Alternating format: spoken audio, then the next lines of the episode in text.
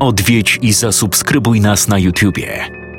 Bądź na bieżąco z nowymi filmami i słuchaj jeszcze więcej mrocznych historii. Mystery TV. Więcej niż strach.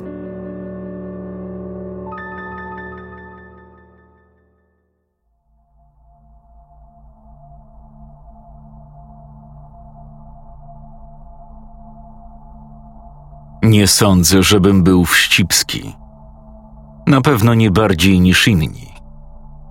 Po prostu mam to, co moja mama nazwałaby niezdrową ilością ciekawości.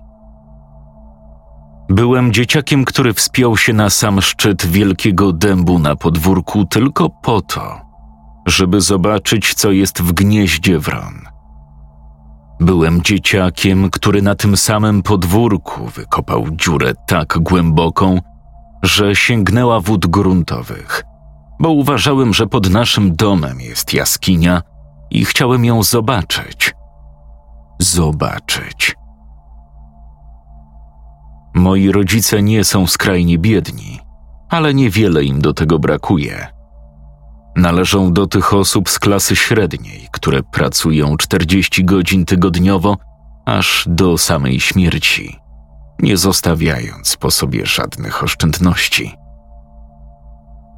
Swoją pierwszą pracę w stajni dla koni dostałem, kiedy miałem 14 lat. Nie trwała ona zbyt długo. Wiedziałem, że potrzebuję pracy, ponieważ brakowało pieniędzy, więc przez następne kilka lat podejmowałem się różnych zajęć, na zmywaku jako kelner, do czasu, gdy skończyłem liceum. Mojemu tacie bardzo zależało na tym, żebym poszedł na studia.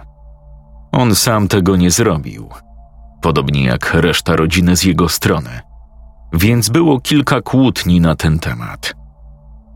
Byłem bardzo zaskoczony, kiedy zaraz po rozdaniu świadectw tata zawiózł mnie pod uniwersytet. Okazało się, że dziekan jest jego dawnym kolegą ze szkoły i zawarli umowę. Dostanę pełne stypendium, pod warunkiem, że będę miał dobre oceny i będę pracował dla uniwersytetu. Nigdy nie byłem szczególnie pilnym uczniem. W liceum starałem się nie wyróżniać i uczyłem się na tyle, ile potrzeba, dostając głównie 4, czasem 3.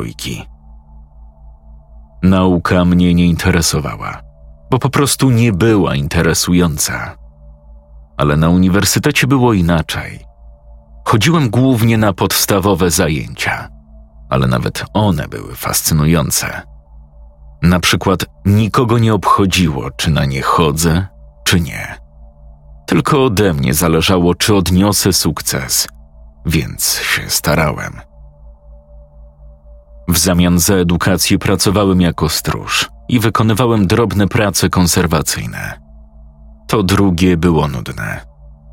Zawsze byłem zręczny, a większość tych prac można było rozwiązać dzięki WD-40 lub po prostu sile fizycznej, czasem obu. Ale stróżowanie to co innego. Stróżowanie dawało mi supermoce. Praca była całkiem łatwa.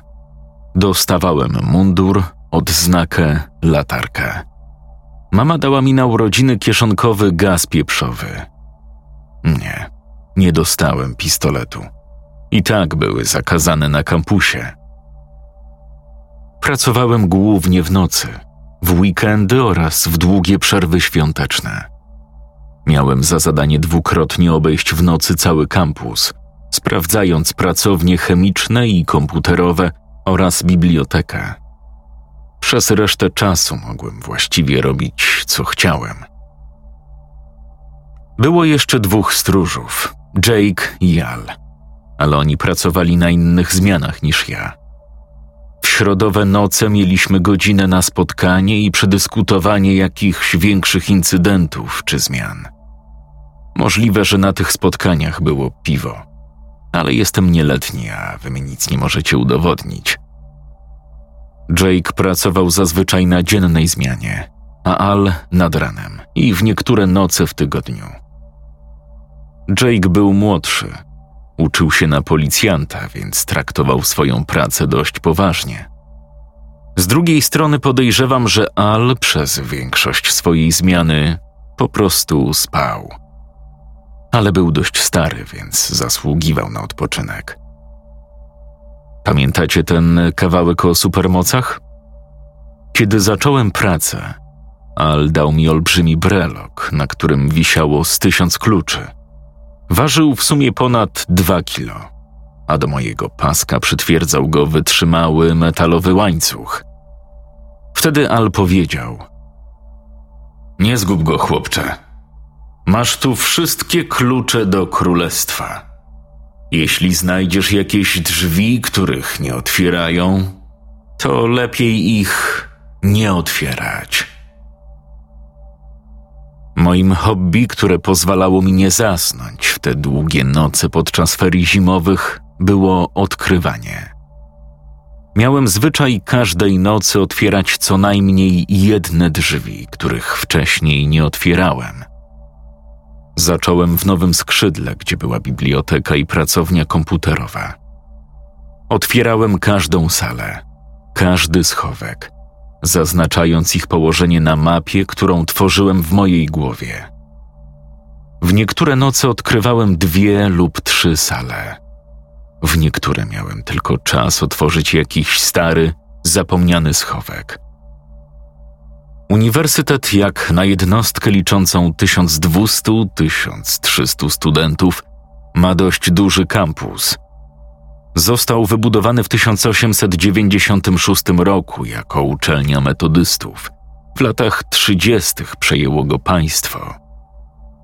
Składa się z 3 głównych części. Stara szkoła obejmowała biura administracji i kilka pechowych sal szkolnych. Pechowych, bo nie było w nich klimatyzacji ani ogrzewania. A w tym 3-piętrowym budynku brakowało wind. Pracownie były brutalistycznym koszmarkiem z betonowych bloków, z maleńkimi oknami wybudowanym w latach 70., kiedy w modzie były budynki wyglądające jak radzieckie grzejniki. Nowa biblioteka powoli traciła swoją nowość. Została wybudowana w latach 90. w charakterystycznym czerwona cegła, szkło dla tego okresu stylu. Kiedy myślę o tamtych dniach, zanim to się zdarzyło, myślę też o tym, jaki byłem głupi, jaki naiwny. Powinienem był pamiętać, że jest zima. Powinienem był pamiętać o przesileniu. Do grudnia na 2. roku studiów odwiedziłem każdy pokój w nowej bibliotece. Otworzyłem każde drzwi, sprawdziłem każdy schowek i miałem w głowie mapę całego budynku. Okazał się niezbyt imponujący. Nie znalazłem żadnego zakopanego skarbu, ani skradzionego sprzętu komputerowego schowanego w zapomnianej szafce.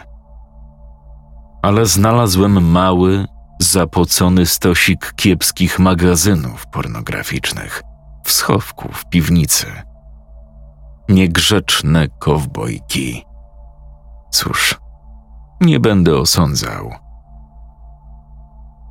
Grudzień to spokojny czas na uniwersytecie. Po szalonym pośpiechu egzaminów końcowych kampus nagle pustoszeje. Pozostali pracownicy wyglądają, jakby się tam zgubili. Budynki stoją ciche i ciemne w przenikliwym, zimowym wietrze. Mieliśmy wtedy serię zamieci, ale nie były one na tyle poważne, by zamknąć kampus. Upewniałem się, że chodniki są zamiecione, a przy wejściach również posypane solą. Poza tym starałem się raczej przebywać wewnątrz budynku. Przecież miałem całą starą szkołę do odkrycia. Główny budynek starej szkoły, Downing Hall, miał 4 piętra i kształt litery V. Nie było wind. Klatki schodowe były bardzo małe, a budynek nie mógł zostać wyremontowany ze względu na swoją wartość historyczną. Nie miał klimatyzacji, z wyjątkiem kilku urządzeń zamontowanych z tyłu budynku, by nie zniszczyć jego wyglądu. Ogrzewano go za pomocą olbrzymiego, starego bojlera w piwnicy. O ile mi wiadomo, Al był jedyną osobą, która wiedziała o istnieniu bojlera i to on musiał go utrzymywać w dobrym stanie, bo nigdy nie słyszałem, żeby ktoś się skarżył. Spędziłem cały tydzień po egzaminach, szperając w górnych piętrach Downing Hall. Nie miałem zbyt dużo czasu na odkrywanie. Śnieg dodał mi nieco obowiązków, ale robiłem postępy. Znalazłem pokoik na strychu lewego skrzydła, który najwyraźniej był dawnym biurem dziekana. Było tam piękne stare biurko i szafa. Zajrzałem do obu, w nadziei, że znajdę coś ciekawego. Ale w szafie był tylko przeżarty przez mole szalik, a biurko zawierało kilka starych gazet i formularzy podatkowych z lat 50. Poziom niżej, na 4. piętrze, znalazłem 20 małych, pustych klas. Jak każdy szanujący się majsterkowicz, sprawdziłem, czy szyby w oknach się nie poluzowały i rozejrzałem się za uszkodzeniami. Spodziewałem się zobaczyć odchody szczurów albo inne zniszczenia, ale nic takiego nie znalazłem.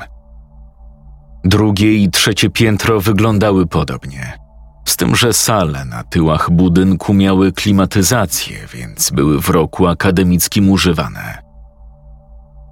Na głównym piętrze znajdowały się pomieszczenia administracji, łącznie z gabinetem dziekana. Stwierdziłem, że nie byłoby mądrze węszyć w biurze mojego szefa i w księgowości, więc je pominąłem. Wszedłem na schody do piwnicy. Użyłem moich superbohaterskich kluczy. Otworzyłem ciężkie drzwi i zszedłem na dół. Piwnica Downing Hall różniła się od tej w nowej bibliotece. Była na przykład o wiele ciaśniejsza. Sufit był niski, a korytarz wąski, z drzwiami odchodzącymi od niego w regularnych odstępach. Sprawdzałem każde pomieszczenie. Włączałem światło, a ciemne kąty oświetlałem latarką. Miałem w torbie kilka opakowań zapasowych żarówek, nowych, energooszczędnych, bo pomyślałem, że mogę wymienić te wypalone, a przy okazji pomóc środowisku. Maleńkie pomieszczenia zawierały głównie śmieci. Jakieś deski, szafki pełne 40- i 50-letnich papierów, stare ozdoby świąteczne i tak dalej. Wszystko oświetlone wiszącymi, gołymi żarówkami. Nie mam zbytnio rozwiniętej wyobraźni. Wydaje mi się, że jestem dość bystry. Z zajęć na studiach miałem same 5. Nigdy nie pomyślałem wtedy, że mógłbym się bać. Nie myślałem, jestem sam w strasznej, starej piwnicy. To było moje miejsce, moja praca, moje hobby i wszystko wydawało się normalne. Do nocy 20 grudnia dotarłem do bojlera. Piec był monstrualną masą żelaza i nitów, rur i zaworów.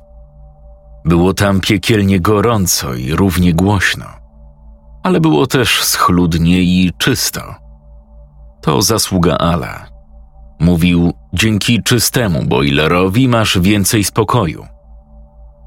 Dawny piec węglowy został kiedyś zamieniony na gazowy, ale ściany i tak pokrywała sadza, a w rogu znajdował się zsyp do węgla.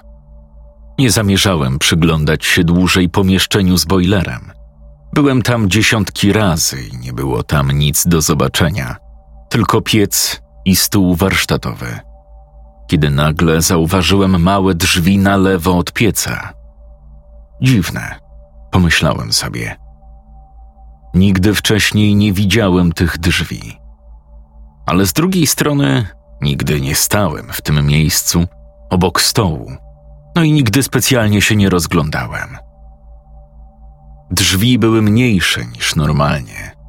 Miały może z 1,50 m wysokości, pomalowane tą samą burą, szaro-brązową farbą, co ściany i podobnie jak inne drzwi w piwnicy były zrobione z metalu.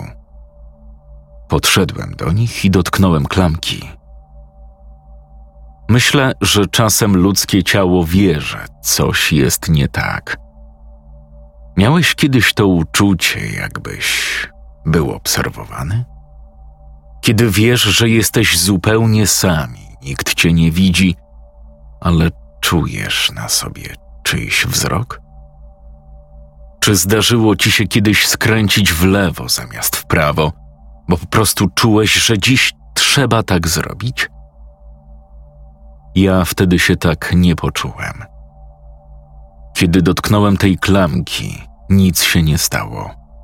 Nie rozbolała mnie głowa, nie stanęły mi włosy na karku, ani nie słyszałem wewnętrznego głosu wołającego „Nie rób tego!”. Klamka poruszyła się, ale drzwi nie chciały się otworzyć. Spojrzałem uważniej i zauważyłem malutką dziurkę od klucza. Sprawdziłem swój magiczny brelok i znalazłem 3 klucze, które mogłyby pasować. 2 pierwsze nie pasowały, ale za 3 razem się udało. Oczywiście. Zawiasy zaskrzypiały, jakby nie używano ich od bardzo dawna, od 10-leci. Podpowiedział mi to mój instynkt złotej rączki. WD-40. Wymamrotałem. Z wysiłkiem otworzyłem drzwi i wszedłem do kolejnego, małego, ciasnego pomieszczenia. Włącznik światła działał, ale jedyna żarówka pękła z trzaskiem. Niech to.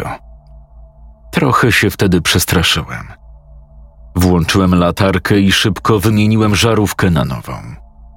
Rozejrzałem się i zobaczyłem, że korytarz był wąski, prosty i kończył się metalowymi drzwiami kilka metrów dalej.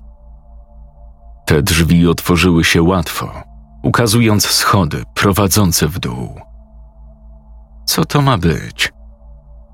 Nikt nigdy nie mówił mi, że istnieje jeszcze niższy poziom.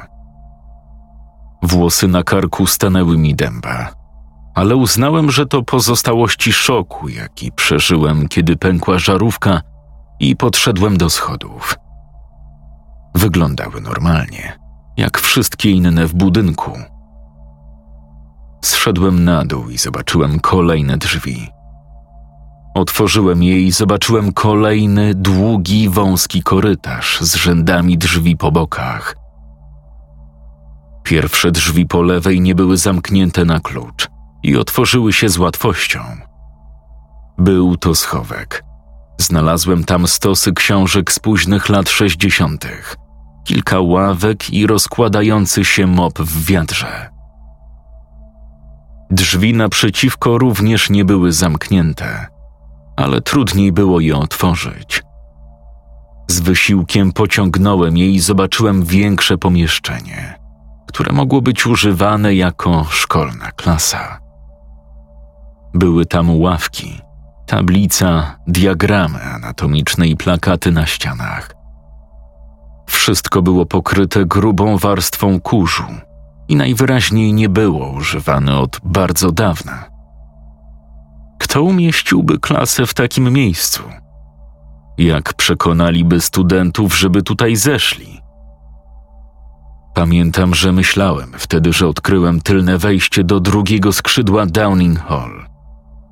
Może to tu prowadzono lekcje biologii, zanim wybudowano pracownię.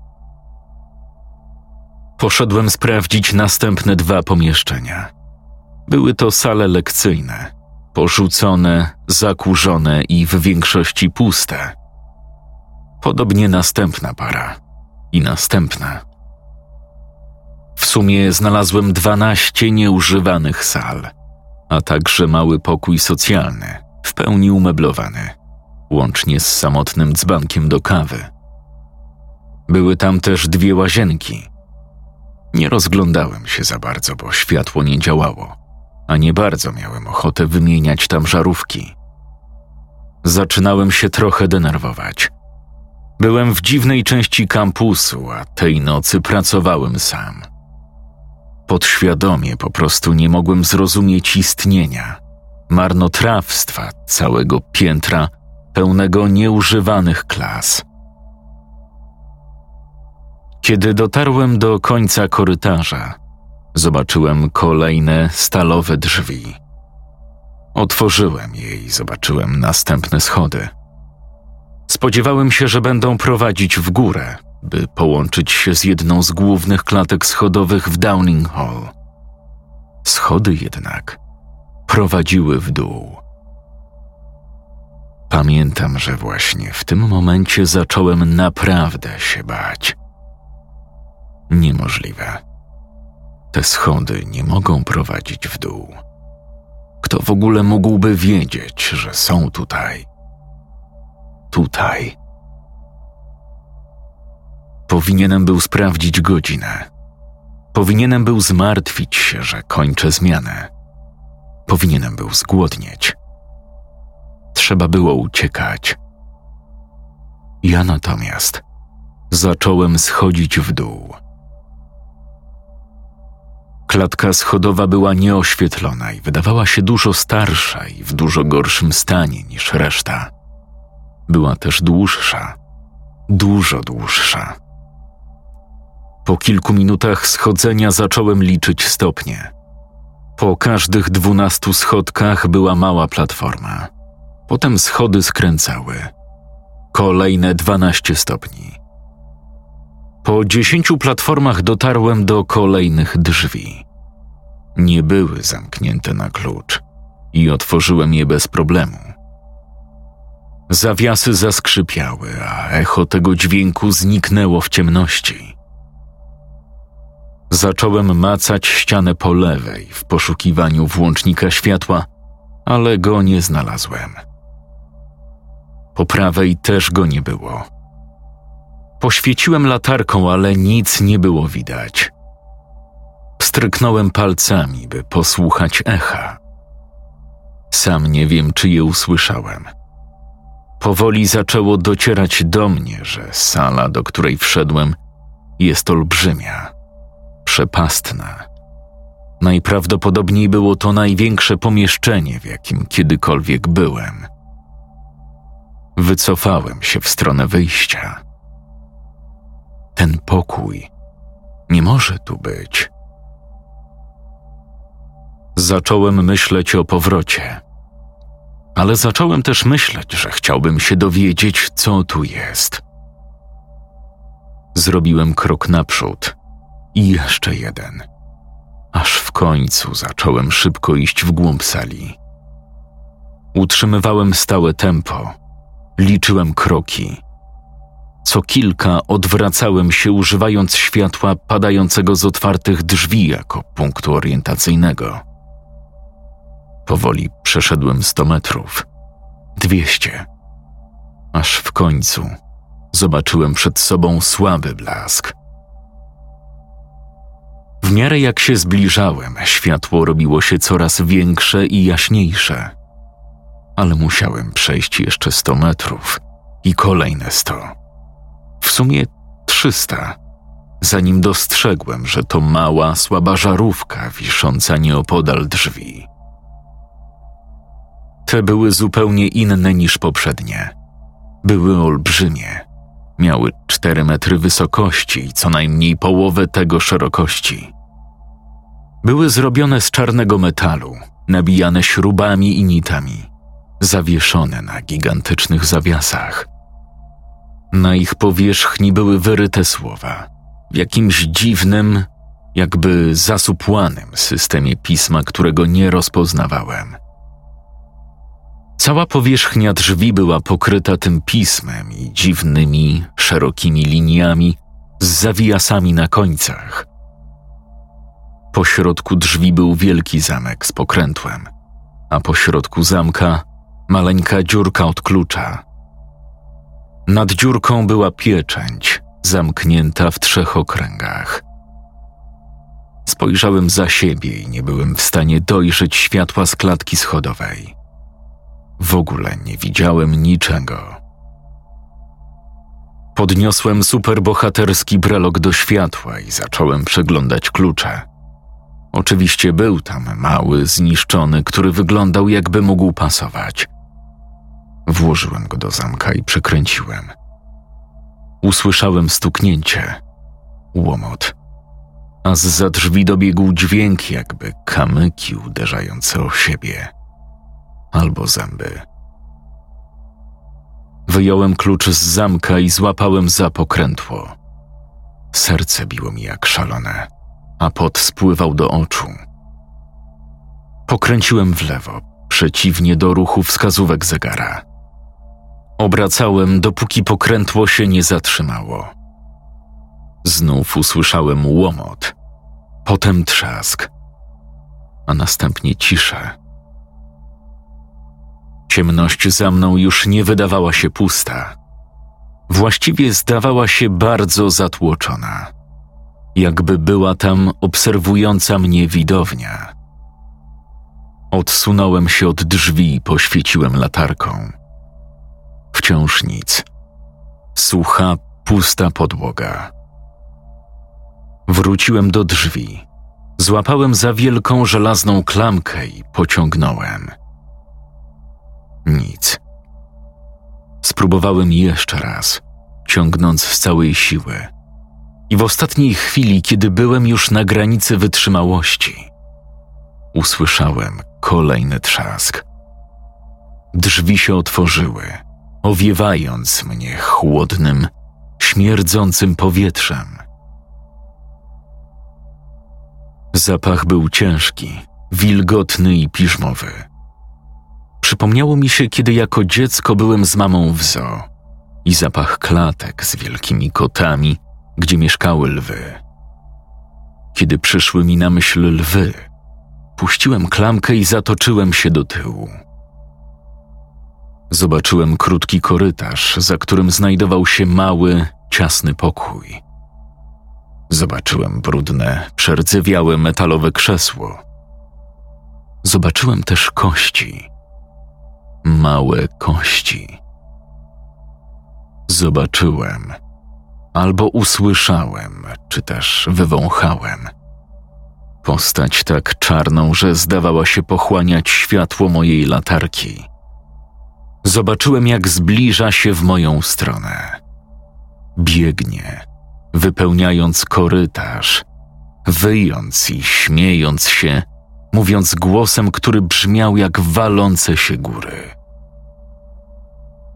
Pamiętam kły i słowa, które zamieniły moje kości w tłuczone szkło.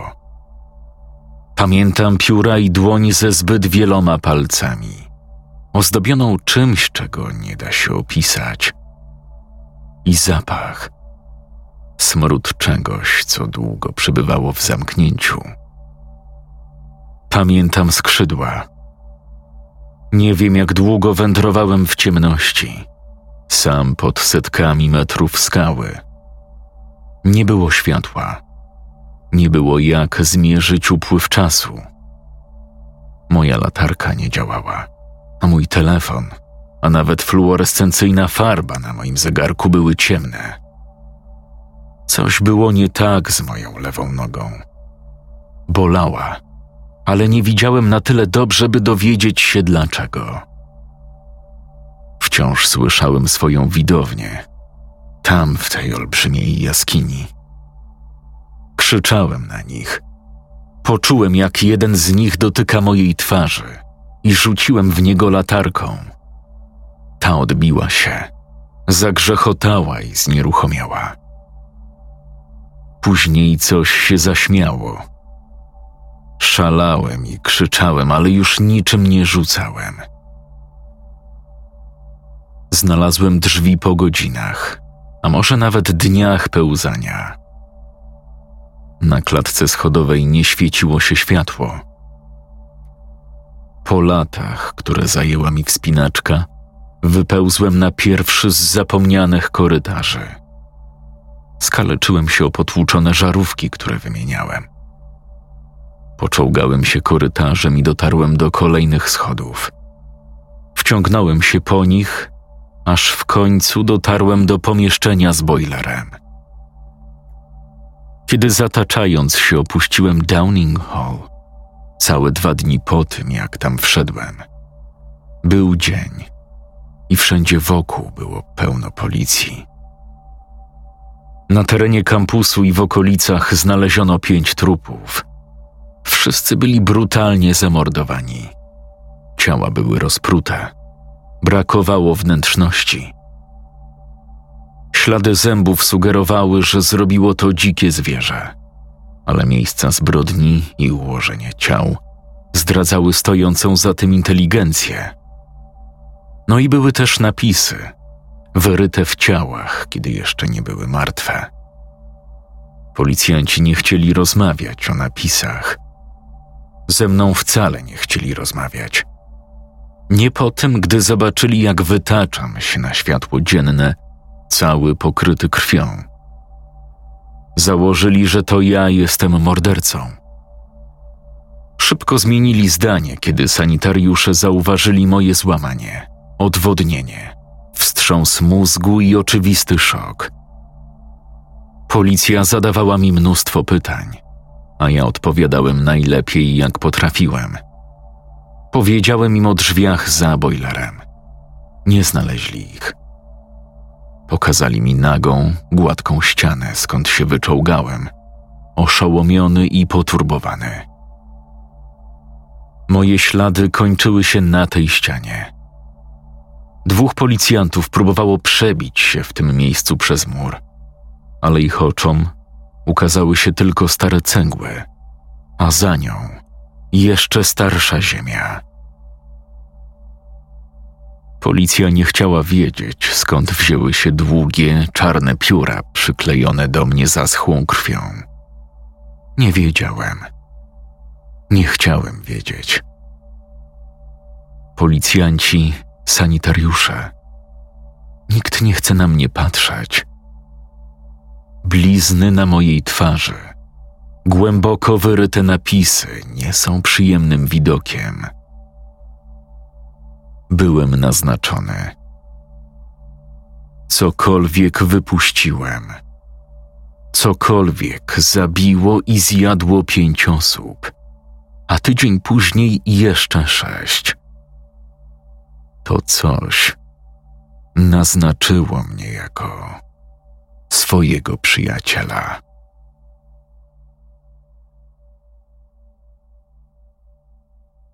Czytał Jakub Rutka.